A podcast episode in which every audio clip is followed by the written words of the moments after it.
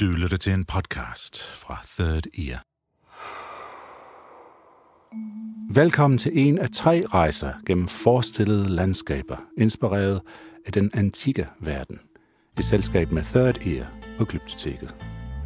Glyptoteket har bedt os om at se på nogle af tingene fra deres samling, de virkelig gamle ting fra antikkens verden. Og vi fandt på at lave tre podcasts, der er inspireret af nogle af de objekter, som vi fandt. Vi besluttede os for at arbejde for tre tidsperioder. Det gamle Ægypten, det antikke Grækenland og det antikke Rom. Her er nummer et fra det gamle Ægypten, som hedder Rejsen til evigheden, eller Hvordan jeg lærte at leve for evigt på en nat.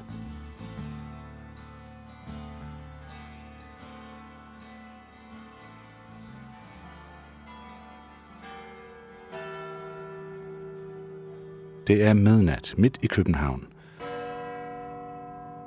Rådhusklokkerne ringer, og det er mørkt og stille på glyptoteket. Så det her, det er simpelthen test nummer et. Men det er stadig nogen derinde, der går rundt blandt statuerne. Og jeg har ringet til en af dem i mørket. Hvorfor er du der så? Øhm, hvad, hvad er dit øhm, stilling der? Hvad, hvad laver du? Ja, det er jo nok et rigtig godt spørgsmål. Øhm, men det er, jo, øh, det er jo mit job. Jeg er jo nattevagt. En meget poetisk nattevagt. Og så går jeg egentlig og skriver lidt nogle af de ting ned, jeg tænker og føler, når jeg er her. Det er det, det kræver for, at fantasien ligesom hiver fat i mørket og, og ændrer ens sanseapparat fuldstændig. Vi skal være på museet hele natten. Men øhm, jeg er bare stille og roligt. Udover hvad min fantasi kan spille mig et pus. Og der går ikke lang tid, før man begynder at fantasere. Før man begynder at forestille sig alt muligt. Jeg har inviteret to personer mere til at tilbringe natten sammen med os.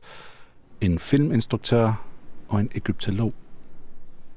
Rejsen gennem denne nat, gennem denne gamle egyptisk nat, bliver en lang og svær rejse, som, hvis vi er heldige, vil afsløre hemmeligheden bag det evige liv, inden solen står op igen. Så lad os begynde. Og øh, jeg går jo nu ned i selve den egyptiske sal.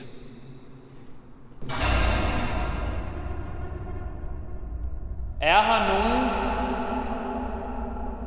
Du står inden for indgangen til en kæmpe sal.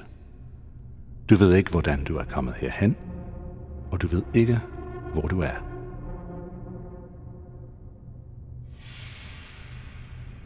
Du tager et skridt frem. Det her er et mærkeligt sted. Det minder ikke om et sted, du nogensinde har været før. Hvis du kan høre mig, så svar. Du kan ikke se væggene, gulvet eller loftet. Men du kan se dig selv klart. Det er som om du er lyst op af gyldent sollys. På grund af mørket, så går jeg med ikke andet end en lygte. Og på den måde, så ser jeg selvfølgelig lygtens spot helt klart og tydeligt. Men alt andet er simpelthen henlagt i mørke. Du mærker det usynlige, sorte, kølige gulv under dine bare fødder. Foran dig, med ryggen til, står en stor mand i gammelt egyptisk tøj. Han begynder at gå, og du følger efter. Alt er godt. Efter et stykke tid stopper han op. Han vender sig om mod dig, og du ser, at han har et ansigt som en chakal. En lang snud, intense store sorte øjne og spidse ører, der stikker lige op. Selvom han står lige foran dig, føles det som om, at han er uendelig meget større end dig. Som om hele hans væsen strækker fra begyndelsen til slutningen af selve tiden. Han er helt sikkert ikke menneskelig. Han er en gud, og hans navn er Anubis. Balsameringsguden Anubis. Det er lige præcis på dette tidspunkt, at det går op for dig, at du er død. Din krop er i hvert fald død. Og efter du døde, balsamerede de egyptiske præster din krop og lagde dig i en sarkofag. Det var blevet omhyggeligt og smukt dekoreret med magiske symboler og ord. Anubis er kommet for at lede dig over tasklen mellem det levende og det dødes verden. Vores rejser er lige begyndt. Hvad tænker du på, Anubis? Det er som du snuser til mig. For du kigger på mig. Jeg var der fanget med, med mit lys. For nu ser vi farvel til nattevagten, som har selskab i mørket af den egyptiske gud Anubis. Fordi nu skal vi lytte til en ekspert. Nu står vi foran døren ind til en, en gravkammer, går vi ud fra. Og vi får lige Tina på telefonen her. Nu er det mig, som er på museet, og Glyptotekets egen egyptolog, Tina Bag, er med mig på FaceTime. Kan du høre mig? Ja, det kan jeg godt. Det er måske lidt dårlig uh, signal hernede. jeg står foran et stykke meget omhyggeligt udført magisk teknologi. Et objekt, som er specielt designet til at hjælpe dig på din rejse til efterlivet. Det er en dekoreret kiste. En gammel egyptisk sarkofag. Den er meget fin kvalitet også, som du kan se. Det gyldne ansigt, det er meget velbevaret. Og i det hele taget er dekorationerne meget velbevaret. Sarkofaget er malet med billeder af guder og hørglyffer. Magiske ord og symboler. Og så er der flere af de her guder. Der står, det er, den ene er Anubis. Anubis er her. Han holder øje med dit lig, mens det bliver mumificeret. Og bagefter leder han din sjæl til efterlivet. Sjælen. Ægypterne havde en lidt anden forestilling om den, end vi har. Sjælen i den gamle Ægypten bestod af mange forskellige dele. Den del, vi er interesseret i lige nu, hedder kar. Den er i virkeligheden din essens. Det er den del af dig, der udgør dig. Og det er den del af dig, som er i stand til at forbinde sig med guderne. Og det er malet her overalt. Den person, der står i midten, det er Osiris, konge over de døde. Der står også, også skriver guden Tot med ibishovedet, den der lange, det der lange næb, det er ibisfuglen. Og bag ham står, vi se engang, hvad har hun? Det ser ud som, hun har en lille trone på hovedet, så det må være Isis. Denne kiste er ikke bare dekoreret for at se godt ud.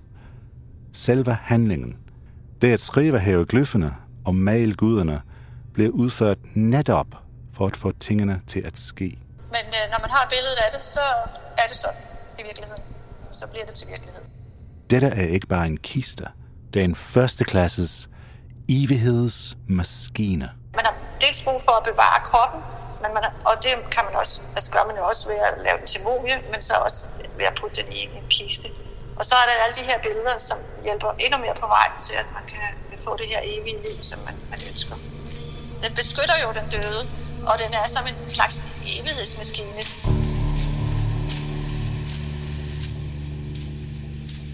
Men øhm, jeg skal nu videre, så jeg begynder at gå længere gennem salen. Du, som er død, det ligger op for dig. Husk nu, hvad det er, der foregår her i den store mørke sal. Alle de ting, der sker nu, bliver malet på din kiste. De bliver malet på væggen i dit gravkammer. Og nogle af dem blev måske udhugget i sten. De blev malet og udhugget for at garantere, at det ville blive til virkelighed. Så guderne kunne kende dit navn og lade dig komme igennem. Du er allerede godt på vej til dit efterliv. Men nu ved du, at der stadig er lang vej igen. Altså, øh, jeg vil lige prøve at, at tale til Anubis. Øhm, Anubis, øhm, kan du vise mig vejen til, til mit næste liv? Til lyset? Kan du vise mig vejen væk fra mørket her? Anubis viser dig hen et sted, hvor du står og ser på et par gigantiske ben. Den toner sig op over mig. Dine øjne følger dem opad, hvor du ser en kæmpe mand, der sidder foran dig på en stor gylden trone. Han ser direkte på dig. Kigger ned på mig. Eller kigger ud over mig. Den, den kigger ikke engang på mig. Det er som at jeg ikke engang er værdig nok til den her meget store status åsyn. Hans hud er skinnende grøn, men han er klædt som en mumie. Dette er en anden gud. Det her er Osiris. Osiris er genfødselens gud. Han er hersker af dette mørke sted, hvor du befinder dig. Ved siden af ham kan du se andre figurer i mørket. Figurer med hoveder, der ligner fugle og dyr. Flere guder.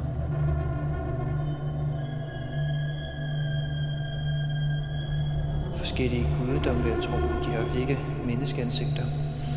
En har en ansigt med en meget langt og krumt fuglenab. En ibisfugl. Han skriver noter på papyrus.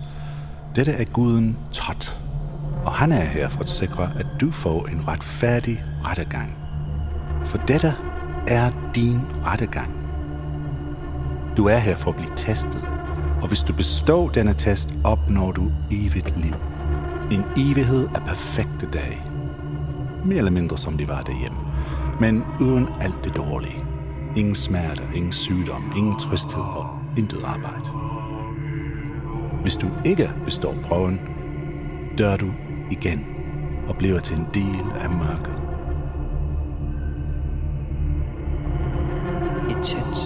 Omklamrende mørke, der er langt borte, uendeligt langt borte, og samtidig så tæt på, at du ikke kan se noget.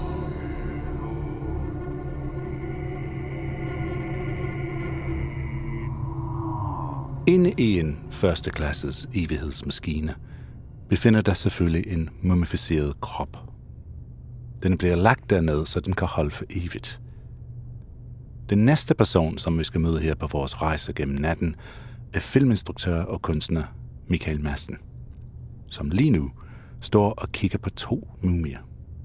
Det ser ud til, at der ligger to mennesker her, vigtigt ind i, i stofstrømmer. Michaels arbejde handler ofte om, hvordan vi mennesker søger at forstå og forklare det uforståelige. Om hvad det rent faktisk vil gøre ved vores sind, hvis vi for eksempel møder rumvæsener.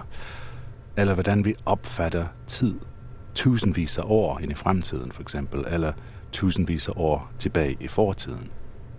Hvis vi skal tale om folk, der døde for tusindvis af år siden, og en civilisation, der for længst er forsvundet, det er måske bedst at bare stå lige ved siden af dem. Man fornemmer, at der ligger rigtige menneskekroppe hen. Jeg kan ligesom se øh, underbenens fasong der. Man kan se, at de var måske været 1,60 høj eller 1,40. Altså, og måske stritter den her lidt med ind under beviklingen mere end den anden gør. Muligvis er det faktisk en finger, der stikker ud der. Det tror jeg faktisk, det er. Fordi hun ligger, jeg tror det er en kvinde, hun ligger med, med krydsede arme. Det vil sige, at der ligger rigtige mennesker her. Jeg synes personligt, det er svært helt at frigøre sig fra tanken om, at, at, at der er at der er tale om et afsjælelame her. Og det tror jeg er fordi, at der er lagt så meget... Øh, altså den omhyggelighed, som der i det mindste er til stede her i form af al den her forberedelse, den, den findes jo stadigvæk, kan man sige. Alt det arbejde og al den opmærksomhed, al den kærlighed, som stadig er synlig for os, det var aldrig skabt for vores skyld. At de jo aldrig blev begravet for at kunne ende her. Eller for at jeg skulle stå og kigge på dem. Hele årsagen til, at de gamle Ægypter lavede så grundige forberedelser til efterlivet, var for at undgå det uforudsigelige. For at garantere et godt resultat. Og det kan være lidt en skuffelse for de mumificerede, at de er endt her på et museum. Der er helt sikkert én ting, vi har til fælles med de gamle Ægypter. Og det er, at livet ofte udspiller sig helt anderledes, end vi havde forventet. Jeg har jo, siden jeg var dreng, gerne ville ind i Keopspyramiden, den store pyramide. Og da jeg så endelig kom til Ægypten, så kom jeg så til, til den store pyramide og gik op af det store galleri. Og, så videre. men da jeg når ind i, i selve gravkammeret, altså selve hjertet af, af den store pyramide, så øh, er der desværre også nogle andre turister,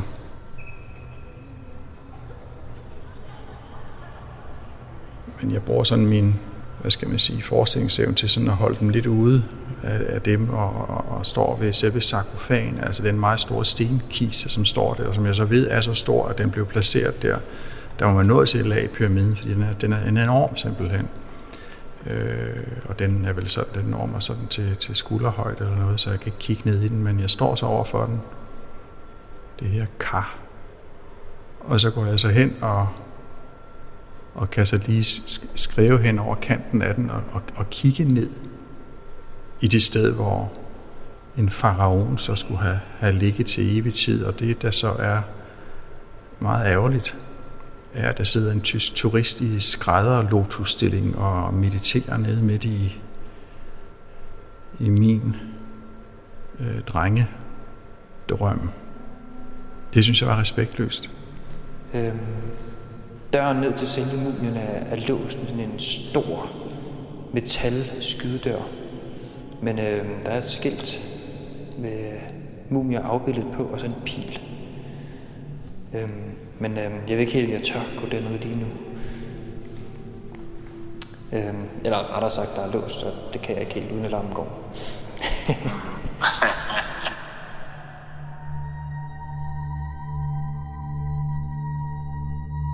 en gudinde træder ud af mørket. Hun er, uden tvivl, det smukkeste og det mest elegante væsen, du nogensinde har set.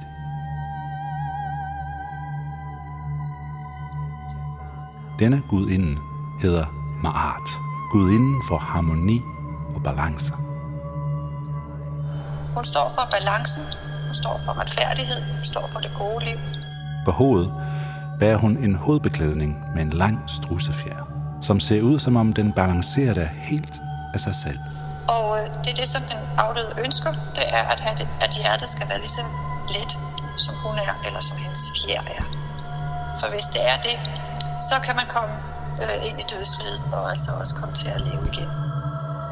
Ved siden af hende på jorden kravler et bizart monster på alle fire. Den ligner en krokodille. På den anden side så sidder der et frygteligt monster, som hedder Amut.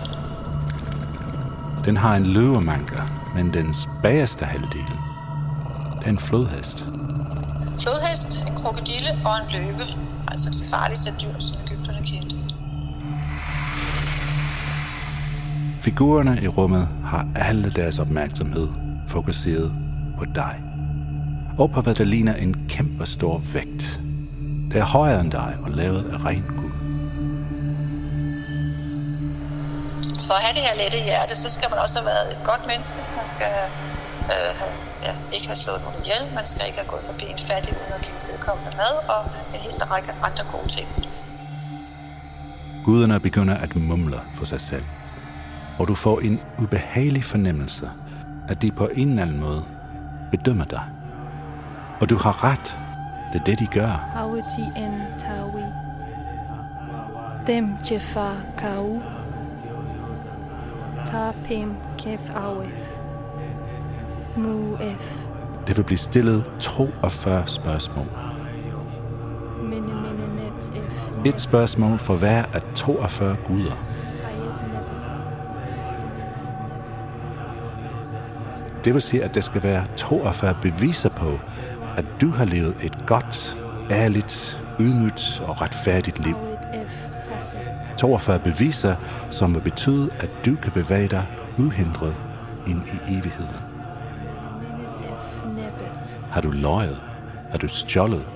Har du slået ihjel? Har du givet til de fattige? Har du været misundelig, jaloux, arrogant, begærlig? Har du været respektløs, doven? Listen er lang. Meget lang.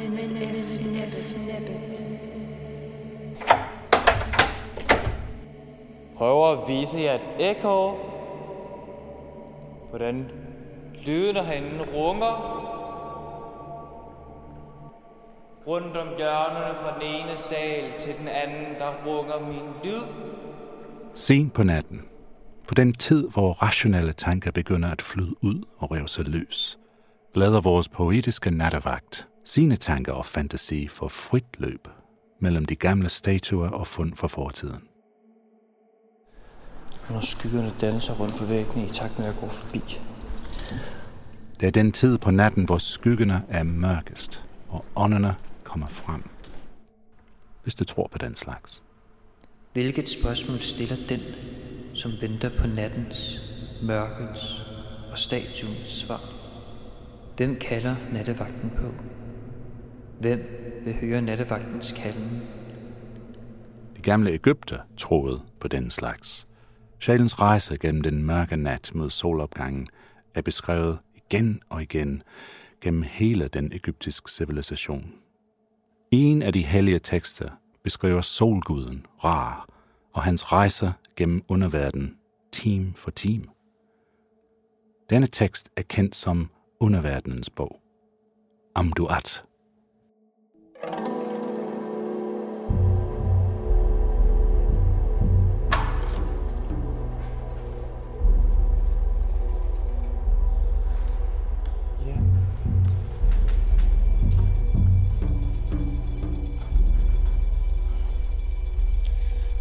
Nu skal vi videre. Øh, Du er i Amduat, underverdenens rige. Omsluttet af nattens formløse urmørke. mørkeram. Anubis er kommet. De dødes vejviser. Han giver dig sanserne i nattens tavshed. Når jeg ved at slukke lygten, dræber alle skyggerne. Om natten, i mørket, har jeg magten over skyggerne, over lyset. Anubis renser din sjæl. Du er ren. Ren er du. Ren. Ren. Ren.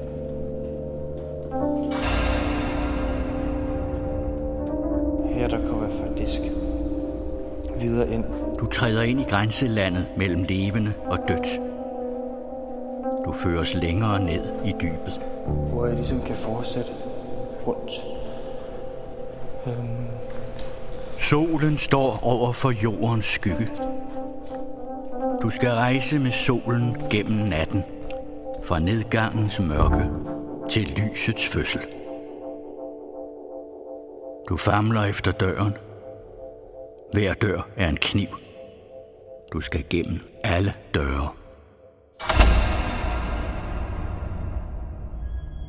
Med den gammel egyptisk teknologi kunne en krop opbevares intakt i 2, 3 eller 4.000 år.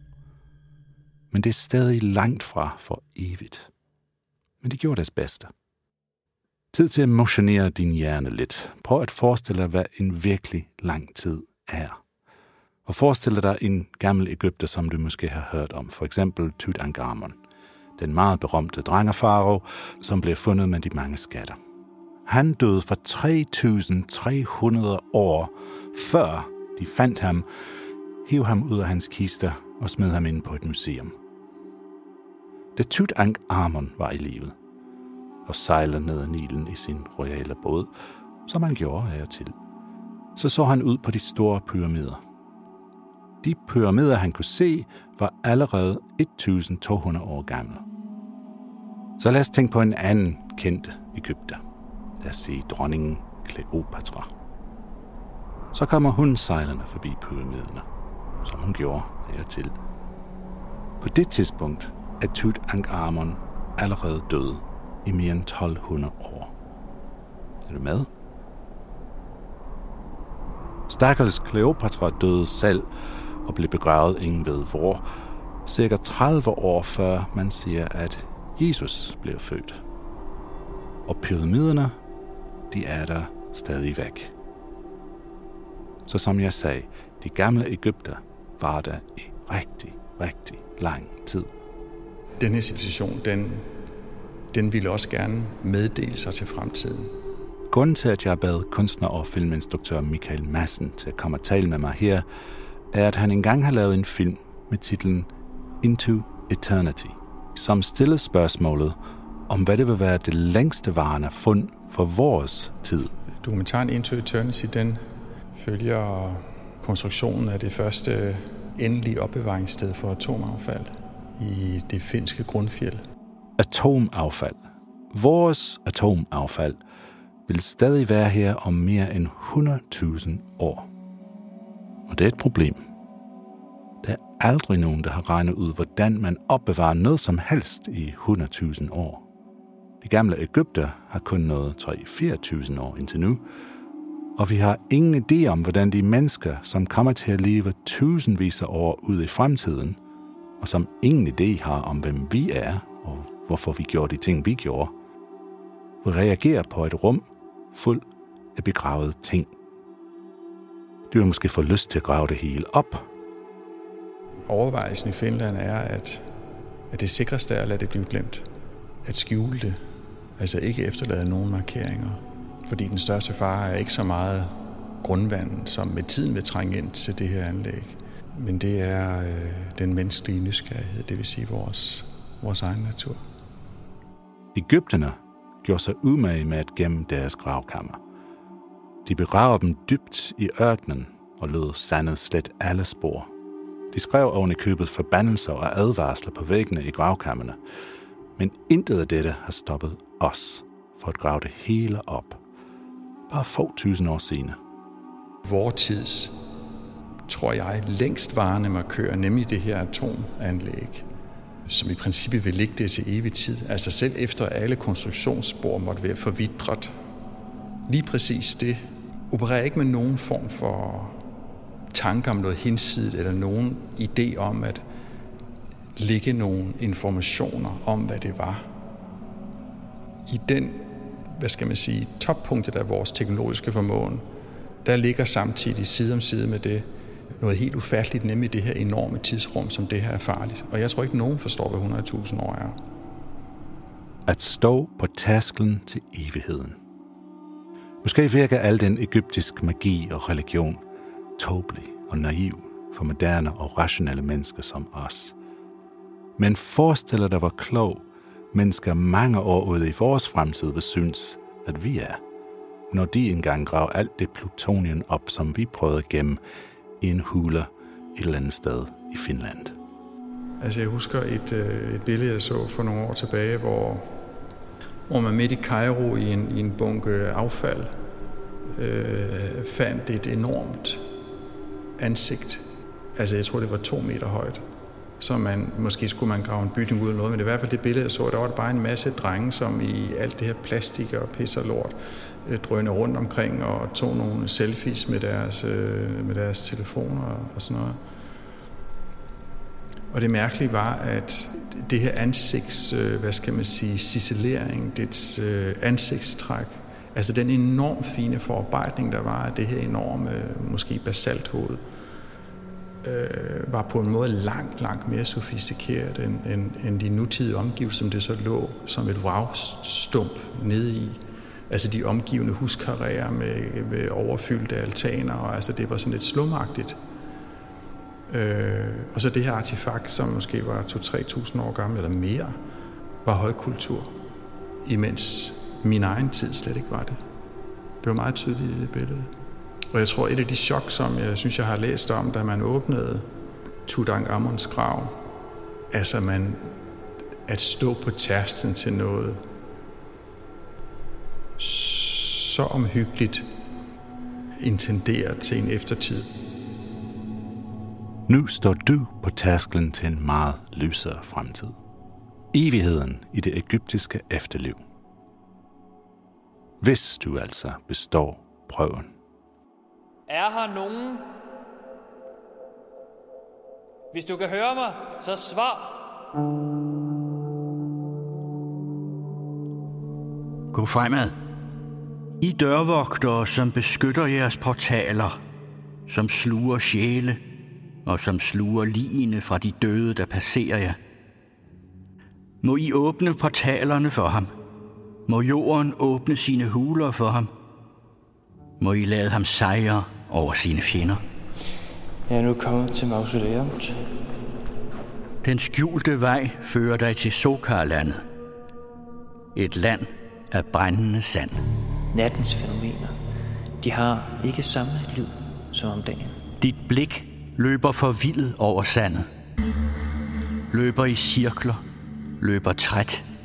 Det tørrer ind, Der er ingen spor. Ingen flugtvej. Din panik gør ørkenen uendelig.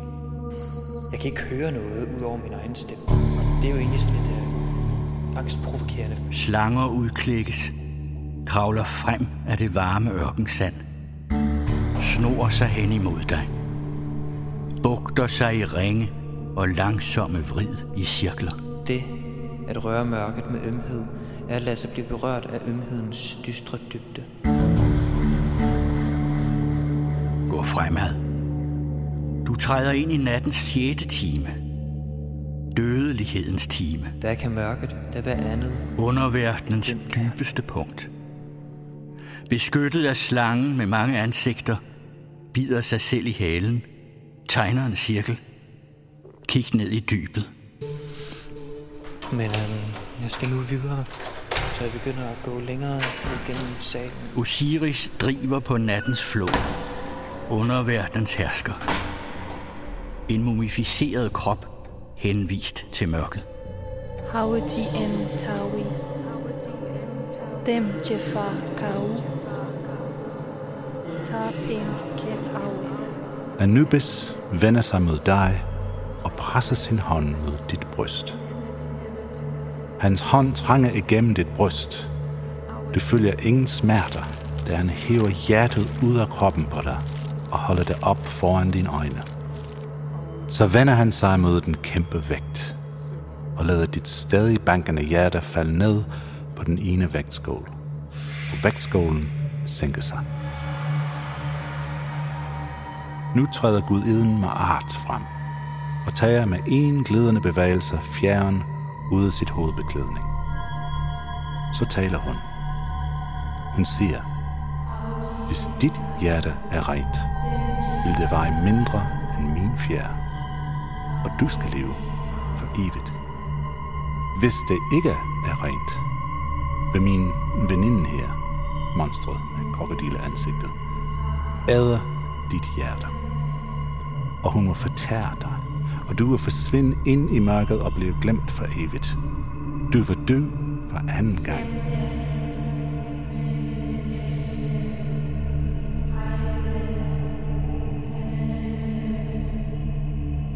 Hun giver slip i fjeren, og du ser på, mens den daler ned og lægger sig på vægtskolen.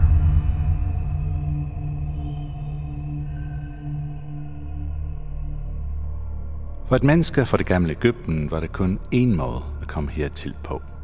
Hertil, hvor du står nu. Og det var ved at dø. Når det var død, og dit gravkrammer var blevet lukket, kom Anubis, balsameringens gud, åbner af alle veje, for at hente dig, for at følge din kar, eller din sjæl, til underverdenen, til Marts sal. For at nå til dig skulle Anubis gå igennem en dør. En dør til denne verden. Og lige nu står jeg foran en dør til underverdenen. Hej Tina igen. Hej, hej. Nu er der mere lys. Ja, kan du igen fortælle, fortælle mig, hvad, hvad, det er, jeg, hvad, hvad, hvad kan jeg se foran mig her? Det er en såkaldt øh, skindør. Altså ikke en rigtig dør. Men en dør lavet af sten. Så selvom den er en stendør, som ikke kan åbne rigtigt, så kan den igen på magisk vis fungere som sådan en dør mellem dødsriget og de levendes liv. Hvem der bare havde vidst, at der rent faktisk findes en dør til det egyptiske efterliv lige her på museet, midt i København. En døråbning, hvor de døde kan passere ind og ud af vores dimension. Og den er stadig intakt. Når man så var begravet, så stillede man offergaverne her foran den her dør. For så kunne det, man kunne kalde den afdøde sjæl, kunne så komme op øh, af, gravskakten og op igennem den her dør og modtage sine offergaver. Så Og hvis vi kommer lidt nærmere, så, så er der en masse hieroglyffer op over, over figurerne. Kan du se, hvad... ja. Men der står jo blandt andet derhen over på den her rund, afrundede det som, er, som jeg siger, som en måtte, der står hans navn, K.M. Rehu. Fordi det hieroglyfferne, de kender med til det igen, til at, at få ham til at leve, og det er blandt andet, når vi har vise billeder af ham, og skrive hans navn og hans titler og skrive, at han skal have alle de her offergaver, som han ønsker sig. Så hvis det står i hieroglyferne, så bliver det til virkelighed. Tusindvis af år efter denne portal bliver lavet, er de magiske symboler stadig intakte, hvilket betyder at, i teorien, at de stadigvæk fungerer lige så godt, som da de blev nedskrevet. Hvis denne dør stadig virker, så kan guderne og de dødes ånder passere frem og tilbage, som de vil. Lige her, midt i København. De kunne gå en tur i Tivoli, hvis de havde lyst. Står i stille, kære venner. Her er mørket, for at nattens ånder og monstre ikke skal få øje på jer. Står I standhaftigt sammen, fordi I ikke tør være alene. Vil alting blive bedre, hvis jeg lover, at jeg bliver hos jer, at jeg vogter over jer og aldrig viger fra min post. Øh, Eksperter som egyptolog Tine Bag arbejder med at forstå fortiden fra en solid, vestlig, rationelt synspunkt. Og det er sjældent tilhænger af spektakulære og magiske konklusioner. Denne vældige fødsel af det guddommelige princip i verden begyndte engang for 90-20.000 år siden, eller sådan noget deromkring, blev, ind, øh, blev menneskeheden befrugtet af nogle store væsener, som inkarnerede på jorden og nedlagde hele den materielle videnskab, i hvert fald grundprincipperne i pyramiderne i Ægypten. Der fødtes de første tilstande i menneskeheden. De var endnu øh, sådan en slags dyre mennesker, men der var dog nogle, der var modne til, at man kunne begynde at indvirke på dem. Og det har så vokset sig frem og vokser stadig. Det, der vokser, er humaniteten. Trosystemer forandrer sig. Tiden forandrer alt. Alt det, der er sandt i dag, vil måske blive regnet for absurd i fremtiden. Altså i hvilket omfang er det overhovedet muligt at få adgang til, til den, hvad skal man sige, øh, åndsverden, som et førmoderne menneske har haft. Lige meget hvad du troede på i din livstid. Lige meget hvor pænt du opførte dig. Lige meget hvor retfærdigt du levede dit liv på jorden. Nu er den tid kommet, hvor du skal dømmes. Som et almindeligt menneske i det gamle Ægypten, kunne du forvente et efterliv, der minder meget om dit liv nu, bare bedre. Hvis du havde høj status, kunne du også forvente at have den i det næste verden. Hvis du er rig, kan du tage din rigdom med dig til det næste liv. Dit gravkammer er fyldt med ting, du kan tage med dig, og ting, der kan hjælpe dig på vejen. Men hvis du er VIP, en kong, en dronning, en farov, så vil du have lært de hellige vers i de hellige tekster. Som en af de få uvalgte, du vil kende de hemmelige navn på de guddommelige dørvogter og dæmoner, som står ved dørene til de mange dimensioner, du skal rejse igennem for at nå til Osiris, hvor du vil blive dømt. Og for dig er efterlivet meget mere. Her vil du have mulighed for at opnå det ypperste. At blive et med guderne. Hvad skal jeg synge eller skrige for at nå ind i jeres forstenede hjerter? Hvilke ord vil bryde med jeres illusion? Denne nat er snart over. Solen vender snart tilbage. Det er sandhedens time. Nu er jeg kommet til det sidste rum. Du står foran den sidste dør. Døden er ene og alene resultatet af uvidenhed. Sjælens ondskab er uvidenhed, og sjælens dyd er kundskab.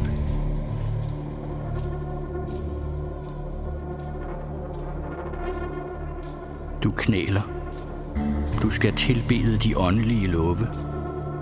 Ra, Tum, Shu, Tefnut, Seb, Nut, Heruur, Est, Nepthet, Hu, Sa, Uadressat, Uadmit,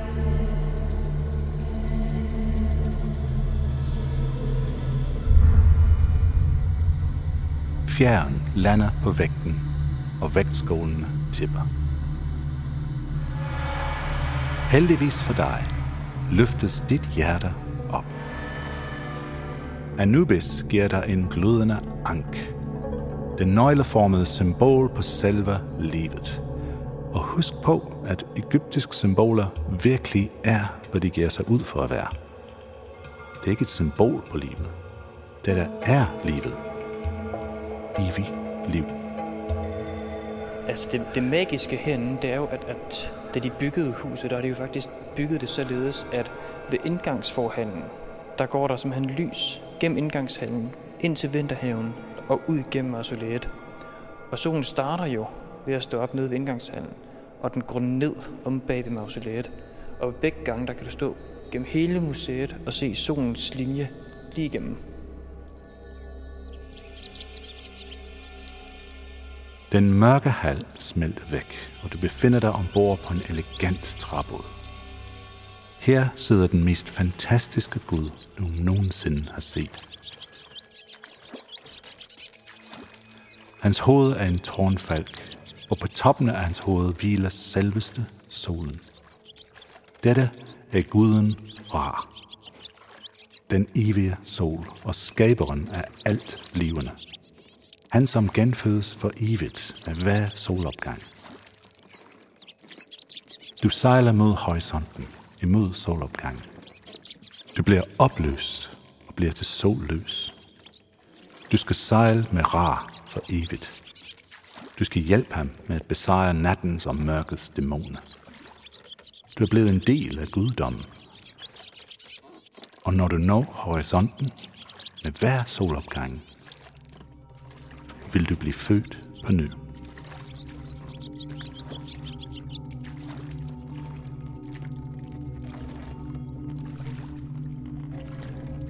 De natlige chancer slutter med solens komme.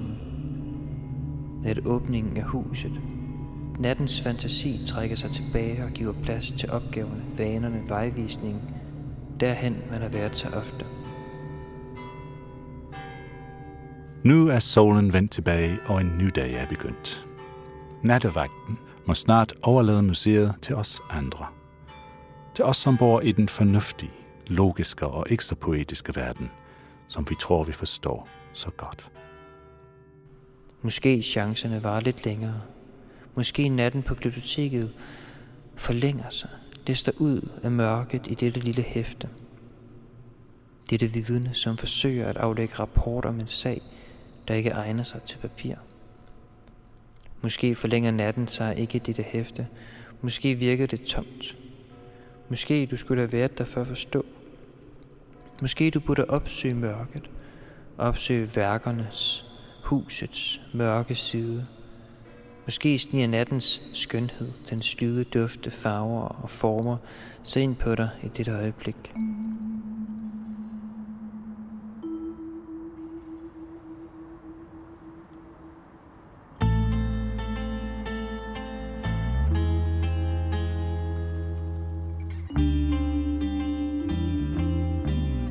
Denne podcast er den første af tre tidsrejser, produceret af Third Ear i samarbejde med Glyptoteket. Der kommer to mere. En i det antikke Rom, og den anden i det antikke Grækenland. Hvis du ikke ved, hvad du skal lave i dag, så tag en tur ind på Glyptoteket. Se på en mumie eller to, og lyt til flere fortællinger derinde, som vi har skabt sammen med Glyptoteket. En stor tak til egyptolog Tina Bag og filminstruktør Michael Madsen ikke mindst til poet, filosof og nattevagt, som desværre ikke kan nævnes af sikkerhedsmæssige årsager. Tak til hele holdet ind på Glyptoteket. En særlig tak til formidlingsansvarlig Katrine Andersen. Tak til Carsten Faro for oplæsninger og til Ida Maria Jessen, som lagde sangstemmen til de gamle egyptiske tekster. Research og assistance var fra Miriam Nielsen, Karoline Lassen, Christian Skibdal og Anna Tavlov og tak til Christa Molsen og Frederik Nielbog fra 30's faste redaktion. Denne podcast var skrevet og produceret af mig, og jeg hedder Tim Hindman. Og husk nu, hvis du kunne lide, hvad du hørte, så send det endelig videre.